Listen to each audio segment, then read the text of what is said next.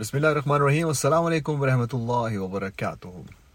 میرا نام ہے وکاس میر اور آپ سن رہے ہیں اردو پوڈ کاسٹ کبھی کبھی آپ اس طرح کی سچویشن میں آتے ہیں جہاں پر آپ سے کوئی شخص مدد مانگتا ہے۔ کوئی شخص یہ فریاد دے کے آپ کے پاس آتا ہے کہ شاید آپ اس کو اس کی مشکل سے نکال سکیں۔ اگر آپ خوش نصیب ہیں تو آپ سمجھ جائیں گے کہ اللہ کی طرف سے یہ ایک بہت بڑا تحفہ ہے، ایک بہت بڑی نعمت ہے کہ لوگ آپ کے پاس مدد کے لیے آئیں، آپ سے مشورہ لینے کے لیے آئیں۔ آپ کے پاس تب آئے جب ان کو ضرورت ہے۔ انسانی فطرت ہے ویسے کہ جب کوئی انسان ہماری طرف آتا ہے مدد لینے کے لیے تو ہم اگر اس سے کافی عرصے بعد ملے ہوں تو ہم یہ سوچتے ہیں کہ کتنا مطلب ہی ہے۔ لیکن کیا ہی اچھا ہو اگر ہم اس شخص کی مدد صرف اس لیے کر دیں کیونکہ وہ ہمارے پاس آیا ہے، کسی اور کے پاس نہیں گیا۔ کتنا اچھا ہو کہ ہم اس شخص کی مدد اس لیے کر دیں کیونکہ ہمیں جنت چاہیے۔ کتنا اچھا ہو کہ ہم اس شخص کے ساتھ شکایت کرنے کی بجائے یا اپنے دل میں کوئی ایسی سوچ رکھنے کی بجائے، اپنے ذہن میں کوئی ایسا وہم رکھنے کی بجائے اس کی مدد کر دیں کیونکہ ہم کر سکتے ہیں۔ اگر ہم نہیں کر سکتے تو شاید وہ بندہ آپ کے پاس نہ آتا۔ شاید وہ بندہ ہمارے پاس نہ آتا۔ اللہ تعالیٰ کا اپنا پلان ہوتا ہے اور اس کا پلان ہمیشہ سب سے بہتر ہوتا ہے۔ شاید آپ کی کوئی ایسی دعا ہو جس میں آپ نے پوچھا ہو اللہ سے اللہ سے مانگا ہو کہ اللہ تعالیٰ مجھے نیک بنا، مجھے اپنی جنت میں جگہ دے۔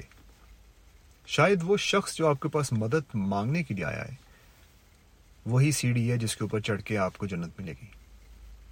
شاید ایسی وہ عادت ہو، ایسی آپ کی طرف سے اس کی مدد ہو کہ اللہ تعالیٰ اسی کو قبول کر لے اور کہے کہ تمہارے پاس ایک بندہ آیا تھا، اس کی تم نے مدد کی اور وہ بندہ ایک تمہارے لیے ایک ٹیسٹ تھا جس کو تم نے پاس کر لیا۔ کیا سوچا آپ نے کبھی کہ اللہ تعالیٰ مختلف مختلف قسم کی سچویشنز ہمارے لیے کریٹ کرتا ہے؟ جیسے کہ بہانے ڈھونڈ رہا ہو کہ ہمیں جنت میں لے کے جانا ہے اس نے اور ہم جان بوجھ کے جنت سے دور ہوتے چلے جاتے ہیں۔ کبھی کچھ اور کبھی کوئی بہانہ بنا کے۔ کبھی مساجد میں آپ نے محسوس کیا ہوگا جب چندہ لینے کے لیے لوگ آتے ہیں؟ تو میں نے تو یہ نوٹ کیا بہت دفعہ کہ لوگوں کے چہروں کا رنگ اڑ جاتا ہے اور شکایات کی لمبی سی لسٹ آ جاتی ہے کہ مسجد کرتی کیا ہے ہمارے لیے کہ ہر وقت چندہ مانگتی ہے۔ تو میں نے ایک ایک بیان سنا تھا کافی عرصے پہلے جس میں ایک شیخ صاحب کہتے ہیں کہ اللہ تعالیٰ کی طرف سے سب سے بڑی سزا اس بندے کے لیے تب ہوتی ہے جب اس طرح کے صدقہ دینے کے، چندہ دینے کے اوپر جب وہ شکایتیں کرنا شروع کر دیتا نا، تو اللہ تعالیٰ ایک ایسی سچویشن کھڑی کر دیتا ہے کہ کبھی اس بندے کے سامنے وہ موقع ہی نہیں آتا کہ وہ اللہ کے رستے میں کوئی دے سکے۔ اس میں میں پہلے بھی ایک ریڈیو پروگرام میں بات کر چکا ہوں اور جب بھی میں بات کرتا ہوں میں سچ مچ سوچنا، سوچ میں پڑ جاتا ہوں کہ ایسا ہوتا ہے لوگوں کے ساتھ کہ جب آپ صدقہ دینے میں یا لوگوں کی مدد کرنے میں کیڑے نکالنا شروع کر دیتے ہیں نا۔ تو ایسی سچویشن آتی ہے کہ جب آپ مسجد جائیں گے تو شاید آپ لیٹ ہو جائیں اور آگے چندے والا بندہ ہو ہی نا۔ یا پھر انہوں نے کچھ نہ کچھ مسئلہ ہو گیا ہو۔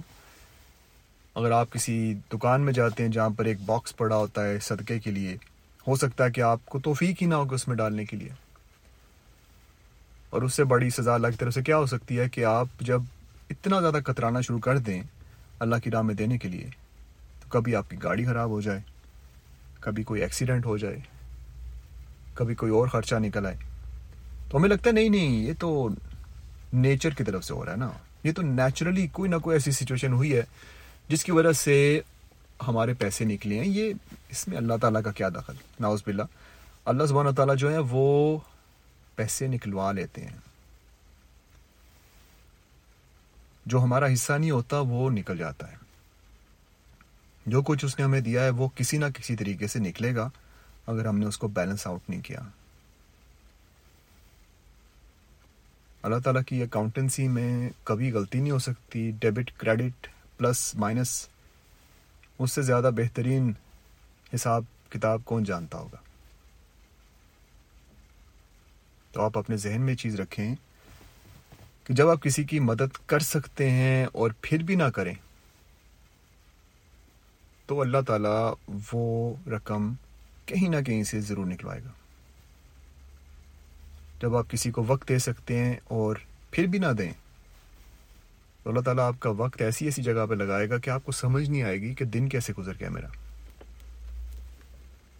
تو ان چیزوں کے بارے میں سوچئے، غور کیجیے۔ اور بہتر سے بہترین انسان بننے کی کوشش کیجیے۔